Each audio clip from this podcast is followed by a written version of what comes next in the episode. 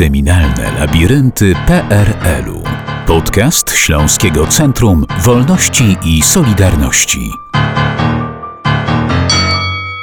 Wampir z Zagłębia to Jedna z najbardziej rozpoznawalnych i znanych historii kryminalnych okresu PRL-u. Jak wiadomo, uznano za wampira z Zagłębia Zdzisława Marchwickiego. Został skazany na karę śmierci za czyny, za morderstwa, których dokonał w latach 1964-1970.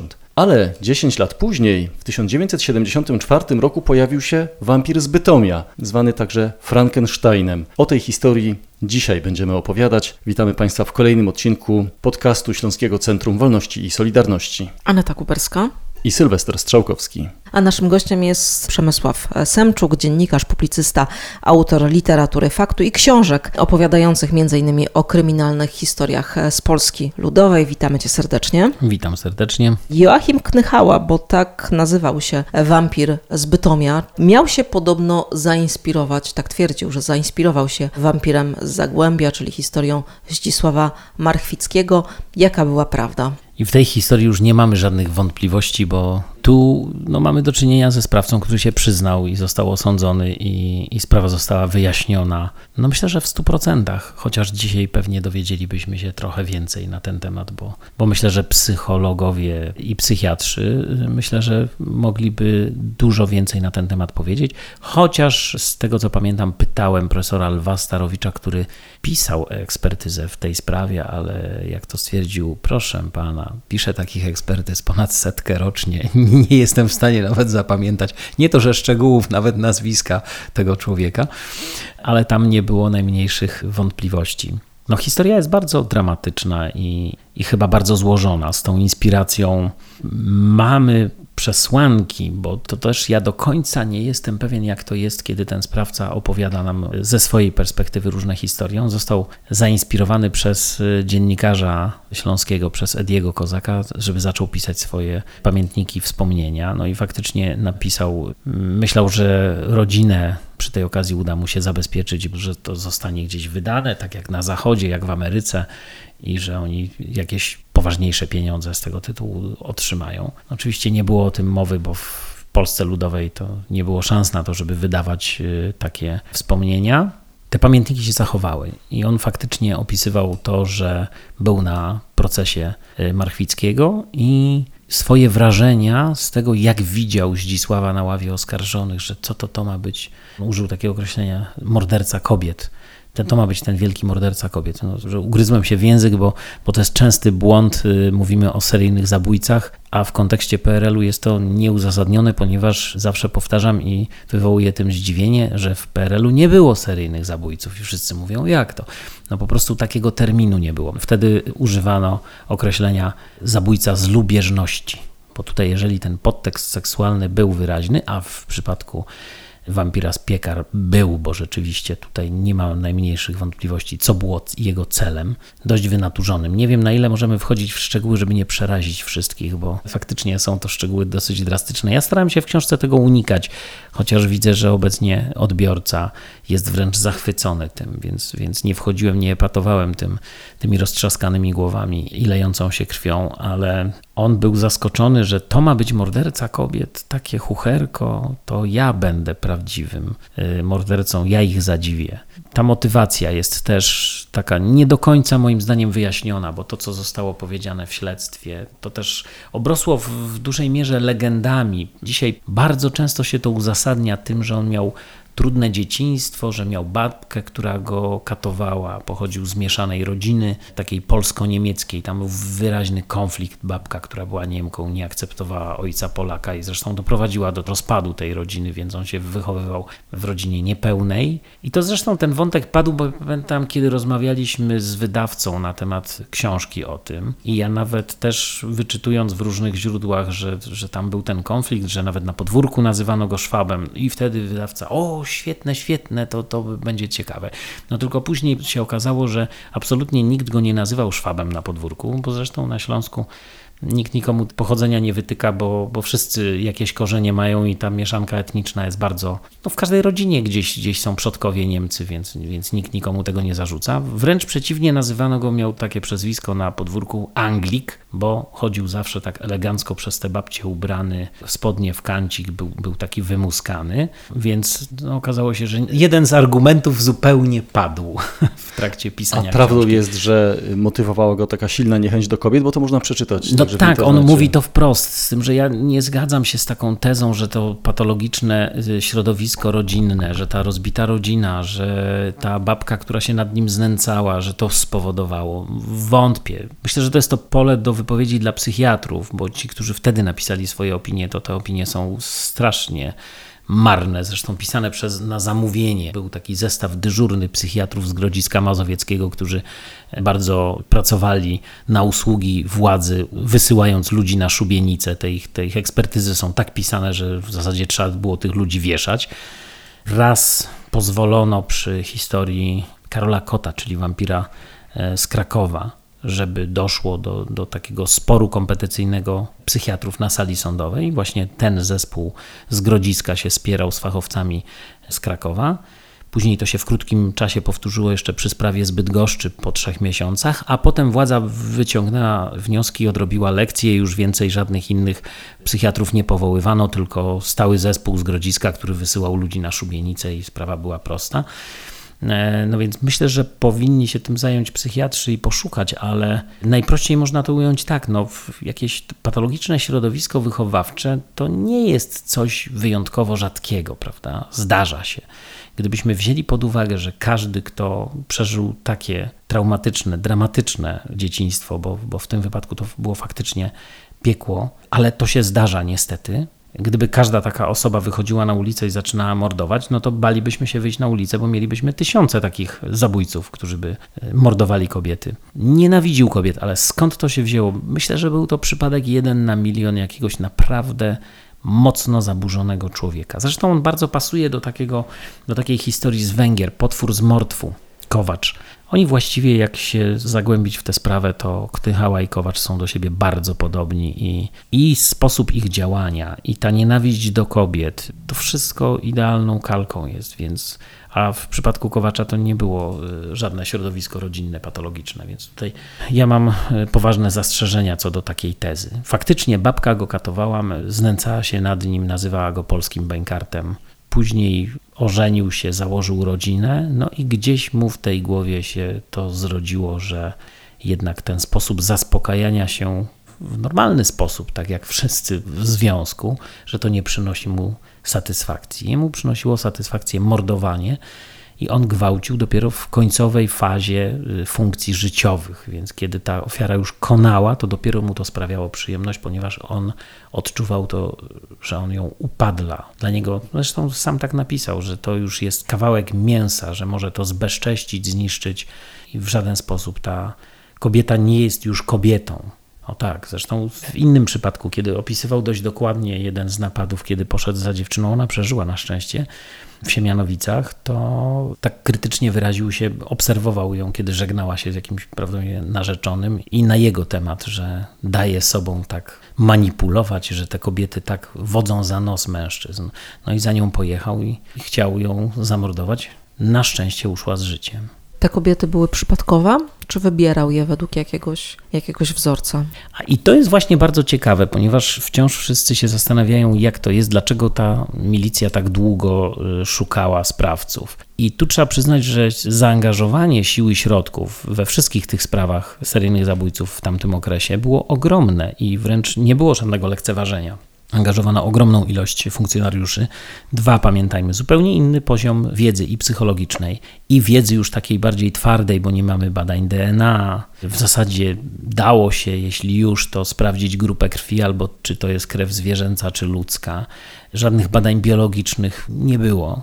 Nie było tak jak dzisiaj mamy skanery, gdzie się miejsce zbrodni skanuje i naprawdę z dużą dokładnością znajduje wszelkie ślady, anomalia, przedmioty, które mogły zostać przemieszczone przez sprawcę, wyciąga z tego ogromne wnioski. Wtedy to była rzecz poza zasięgiem. Nadrabiano to taką zwykłą pracą operacyjną, sprawdzaniem, żmudnym typowaniem sprawców, sprawdzaniem ich przeszłości, ich alibi. I to wykonywano naprawdę porządnie. Zwykle, jeżeli mamy ofiarę i sprawcę, no to coś ich łączy, ten motyw, prawda? I to, to jest typowe. No, mamy miłość, zazdrość, pieniądze, jakieś zemsta, nawet po latach wielu, ale zwykle sprawcę coś łączy z ofiarą. W tym wypadku nie, dlatego że sprawca dobiera przypadkowe ofiary. Knychała nawet sam przyznał, że szukał po prostu ofiar i sprzyjających okoliczności. On nawet użył takiego określenia, że wychodził na polowanie. Podzielił sobie bytom na sektory i starał się nie bywać w tych samych miejscach zbyt często. Jeżeli na przykład chodził i szukał ofiary, a został wylegitymowany, co w tamtym czasie było zupełną y, normą, bo jednak milicja dosyć często legitymowała na ulicy, no to już tego dnia y, nie atakował, wracał do domu i, i odpuszczał. Czyli panował nad tym swoim wynaturzonym popędem. I w zasadzie wybierał głównie młode dziewczyny, ale tutaj nie możemy powiedzieć o tym, że to były blondynki, brunetki. Tam też gdzieś w niektórych artykułach coś takiego trafiłem, że wybierał Jedna z autorek mnie rozbawiła, bo, bo napisała, że wybierał ofiary o czarnych włosach, takich jak miała jego babka. No jego babka to miała 80 lat i była w sam raz siwiuteńka, to po pierwsze, a po drugie nawet na czarno-białych zdjęciach y, widać, że część ofiar to są po prostu blondynki. On wybierał właściwie ładne dziewczyny, które mu się spodobało. Szedł za nimi, jeśli były sprzyjające okoliczności, to, to atakował. Niektórym udało się ujść z życiem. Więc to też te historie są, mają mnóstwo legend, które są z nimi związane i czasem trudno jest e, dotrzeć do tego, co jest faktem. Na szczęście zachowały się dokumenty, które e, pokazują dość jasno. Spośród tych, na które napadł, zamordował pięć. Działał w latach 1974-82, no to jest 8 lat.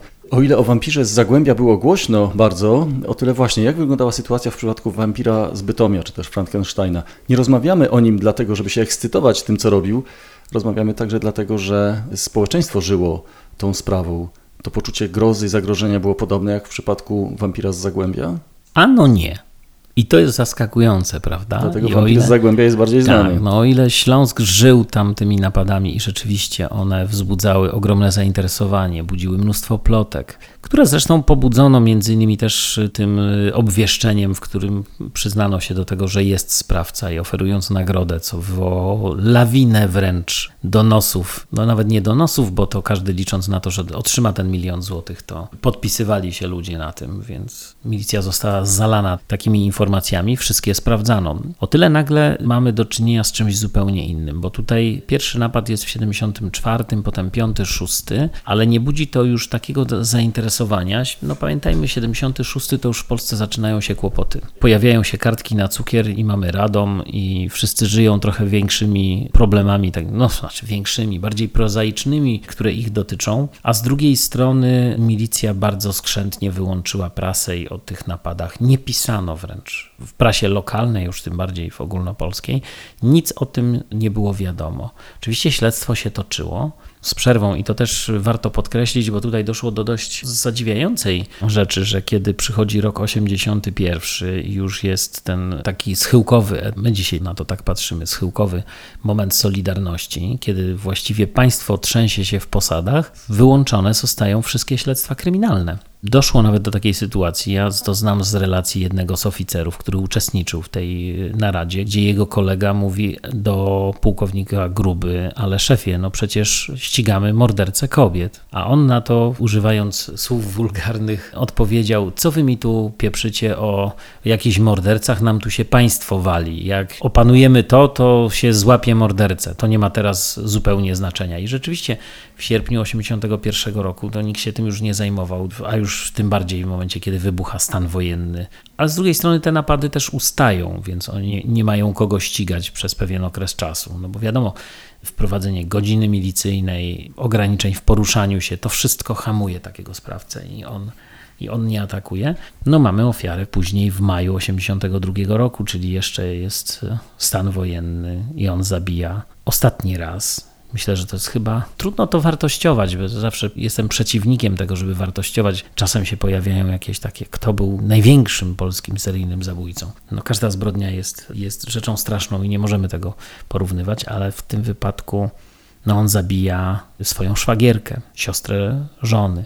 No i w tym miejscu popełnia błąd. Wydawało mu się, że że już tyle razy to robił, że i tym razem mu się uda. Nawet włożył trochę wysiłku w to, żeby to upozorować, no bo tutaj nie było wątpliwości, że zostanie połączony. Był jedyną osobą, która była w jej towarzystwie. Oni byli razem i nagle ona umiera, no czyli wziął pod uwagę, że będzie podejrzany. No ale zrobił pewną mistyfikację i to wydawało mu się z jego perspektywy, że jest wiarygodne. No oczywiście zgodnie z regułą natychmiast milicja go zatrzymała, ponieważ był tym pierwszym podejrzanym. Taka jest reguła w zasadzie. Później go wypuszczono i to tu też kolejny paradoks. Na wniosek rodziny, która zaczęła protestować, że jak to? A może my opiszmy ten ostatni przypadek, żeby dać kontekst. No, tutaj w tle mamy też wyjątkową rzecz, bo on przez lata miał romans właśnie z siostrą żony. Ten romans zaczął się, kiedy ona miała jeszcze 14 lat, czyli była właściwie niepełnoletnia całkiem i to tak zupełnie z innego powodu jest to niedozwolone, prawda? No to się ciągnęło, ciągnęło i ten romans toczył się pod jednym dachem w zasadzie. W którymś momencie dziewczyna zaczęła dorastać, stawać się kobietą, zaczęła być zazdrosna o to, że jest tą trzecią w związku, prawda? I mało tego zaszła w ciążę. I powiedziała: Achim, ja muszę powiedzieć siostrze, no bo co dalej, prawda? No i w tym momencie nastąpiło otrzeźwienie. On wcześniej o tym nie pomyślał, był zaskoczony i stwierdził: No to teraz całe moje życie się wywróci do góry nogami, stracę rodzinę. Rodzinę, która jest dla mnie najważniejszą rzeczą na świecie i zaczął się zastanawiać, co z tym zrobić. No i pierwsze, co mu wpadło do głowy, nikomu z nas by to nie wpadło, ale jemu jednak tak, że no trzeba się Bogusi pozbyć. No i to zrobić to tak, no dziesiątki razy się udawało, napadałem te kobiety, to tak to zrobię, żeby się udało. Poszli na działkę, jeszcze zresztą jego żona sama powiedziała: idź z Achimem, to się dotlenisz, głowa cię boli.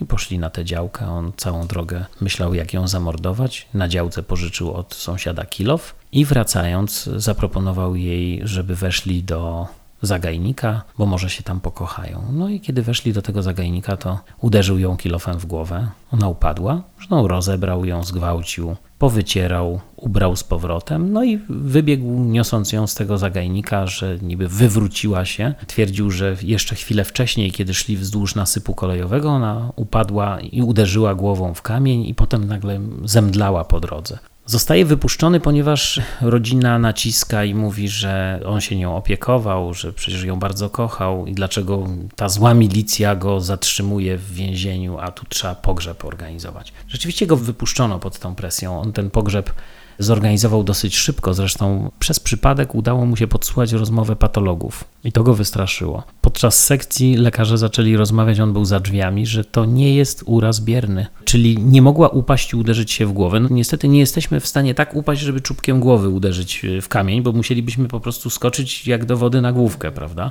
Więc stwierdzili, że jest to uraz czynny, zadany jakimś tępym narzędziem i tutaj bez wątpienia jest udział osób trzecich czyli kogoś, kto ten cios zadał. On tego słuchał, bardzo szybko postarał się o to, żeby ten, ten pogrzeb odbył się jak najszybciej, żeby już wydawało mu się, że jak ona się znajdzie w grobie, to już jakby nie ma ciała, nie ma zbrodni, prawda?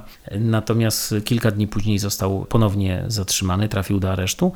I tu z urlopu wraca wtedy ówczesny porucznik Hula, Roman Hula, który już miał go jako podejrzanego dużo, dużo wcześniej przy innej sprawie. Już mu ten człowiek gdzieś wypłynął. Był zresztą zatrzymany, zastosowano wobec niego pewną kombinację operacyjną, tak żeby, żeby z niego wyciągnąć informacje. Nie udało się. No i teraz nagle ma w areszcie, mówiąc ich językiem, na dołku ma podejrzanego swojego. No i porucznik Hula biegnie do tego aresztu, wchodzi do celi, kładzie się na pryczy obok. Achim zresztą przez jakiś czas był przekonany, że ma do czynienia z jakimś innym zatrzymanym. Po chwili się zorientował dopiero, że jest to milicjant. Nawet celi nie zamykano, oni tam spędzali. Przez dwa tygodnie siedzieli razem w tej celi, jedli, rozmawiali, palili papierosy i Romek, przepraszam, że mówię tak per ty, bo zaprzyjaźniliśmy się już po czasie, spotykamy się co jakiś czas. Romek go przekonywał, że wie jak było. Wiem jak było, wiem, że to ty zamordowałeś Bognę, on mówił Bogna, że tamte to też również ty zamordowałeś. No i on w końcu w którymś momencie pękł i mówi, no nie zamordowałem, to był wypadek. No to zaczynają pisać protokół, jak to było. No Jachim opisuje tę sytuację z wejściem do zagajnika, mówi, że niósł kilof na ramieniu, i że tam był taki dołek, ona się potknęła, on też się potknął i ten kilof mu sam poleciał i ją uderzył w głowę. Nie? I że to był wypadek. No dobrze, przyjmijmy taką wersję. Następnego dnia znowu go namawiał i w końcu mówi, no dobrze, no ona mnie zdenerwowała, bo mnie obrażała, on był taki dosyć czuły na tym punkcie i ten kilof sam uderzył, że to tak automatycznie się stało, że był zdenerwowany, więc ją uderzył tym kilofem. Tak też spisano protokół, no ale w końcu Hula mówi, no ale ja wiem, że ona była w ciąży, że zapewne to by się wydało, więc jak to wyglądało? No i w końcu Achim mówi, tak, zabiłem ją. A tamte pozostałe? Tak, to też moje. I mówi, i te dziewczynki w piekarach też. Na co Hula odpowiedział, tak, tak, oczywiście, to ja wyjdę na chwilę, wyszedł i mówi, jakie dziewczynki w piekarach? To, to też jego? Dobra. I tak dochodzili do kolejnych, kolejnych spraw, do których on się przyznawał i łączono to wszystko razem. No i opowiedział, jak to było od początku do końca ze szczegółami. Zresztą miał nawet pretensje, że, że ci psychiatrzy nie chcą mu zajrzeć do czaszki, bo dzięki temu mogliby rozwiązać, co nim kierowało. Czyli absolutnie zaburzona jednostka Joachim chora, Knychała. Chora. A co się stało z rodziną? No właśnie, ja cały czas podkreślam jedną rzecz, że rodzina tutaj też jest y, ofiarą w tej sytuacji. Zresztą rozmawiałem o tym w ubiegłym roku przy okazji produkcji serialu, w którym jeden odcinek poświęciliśmy właśnie Knychale. Serial jest dostępny na VOD, można sobie ten odcinek zobaczyć. Rozmawiałem przy tej okazji też z księdzem Lisem, z księdzem Markiem Lisem na temat kary śmierci i tam padła taka kwestia że rodzina jest również poszkodowana, to również są ofiary i że my o tym bardzo często zapominamy. Nawet jest nagranie z rozmowy, ponieważ Achim się przyznał i powiedział, że dobrze, ja się przyznam do wszystkiego, ale żonie powiem sam. Oni się zgodzili na to i rzeczywiście rozmawiał. On, ona już wiedziała, bo pewne informacje wypłynęły w prasie. Pisano, że zatrzymano tego człowieka, który mordował, że tam te dzieci napadł i jedna dziewczynka została ciężko ranna, a druga zginęła, obie zgwałcone. Trzynastolatki w piekarach śląskich. No więc ona już się domyślała, co się dzieje, że to jej mąż i przyszła i to jest no, dramatyczne nagranie, ta ich rozmowa, kiedy on jej to wszystko opowiada. Ona jest zaskoczona, dziwi się i nawet pyta, a czy ty pomyślałeś, co z nami teraz będzie? Przecież my będziemy żyć w biedzie, my mamy dzieci. Jak mordowałeś, to, to nie pomyślałeś o nas? Co się z nami stanie? I rzeczywiście opinia publiczna bardzo surowo to potraktowała, bo nikt nie chciał uwierzyć, jak to ona nie wie o tym, co się dzieje. Ona nawet dopytywała go, mówi, ale jak to? To ja nic nie zauważyłam, ty wychodziłeś? On wychodził niby do pracy, a wpisywano mu dniówkę sztygarską, szedł po prostu na miasto poszukać y, kolejnej ofiary. No i faktycznie wszyscy uznali, że, że ona musiała o tym wiedzieć, musiała mieć świadomość. Ponadto jej siostra jest, jest ofiarą, ginie, więc ona jest poszkodowana również z tego powodu. To piętno żony zabójcy, dzieci, ci ludzie są w, tam w tych piekarach. Ja nawet byłem zaskoczony, kiedy się okazało, że ona nie wyjechała, została tam, że ludzie po jakimś czasie po prostu zrozumieli, że, że nie miała z tym nic wspólnego. No zniszczył między innymi im życie i to bardzo poważnie. Joachim Knychała nazwany wampirem z Bytomia, Frankensteinem, został skazany przez Sąd Wojewódzki w Katowicach na karę śmierci 19 kwietnia 1984 roku. No i wyrok wykonano w Krakowie 21 maja 1985 roku. Wampir z Bytomia, Frankenstein, o nim możemy przeczytać także w książce Kryptonim Frankenstein, książce autorstwa Przemysława Semczuka, którego dzisiaj gościliśmy, który dzisiaj nas w te no bardzo mroczne labirynty kryminalne PRL-u wprowadził. Bardzo dziękujemy. Dziękuję. Kryminalne labirynty PRL-u. Podcast Śląskiego Centrum Wolności i Solidarności.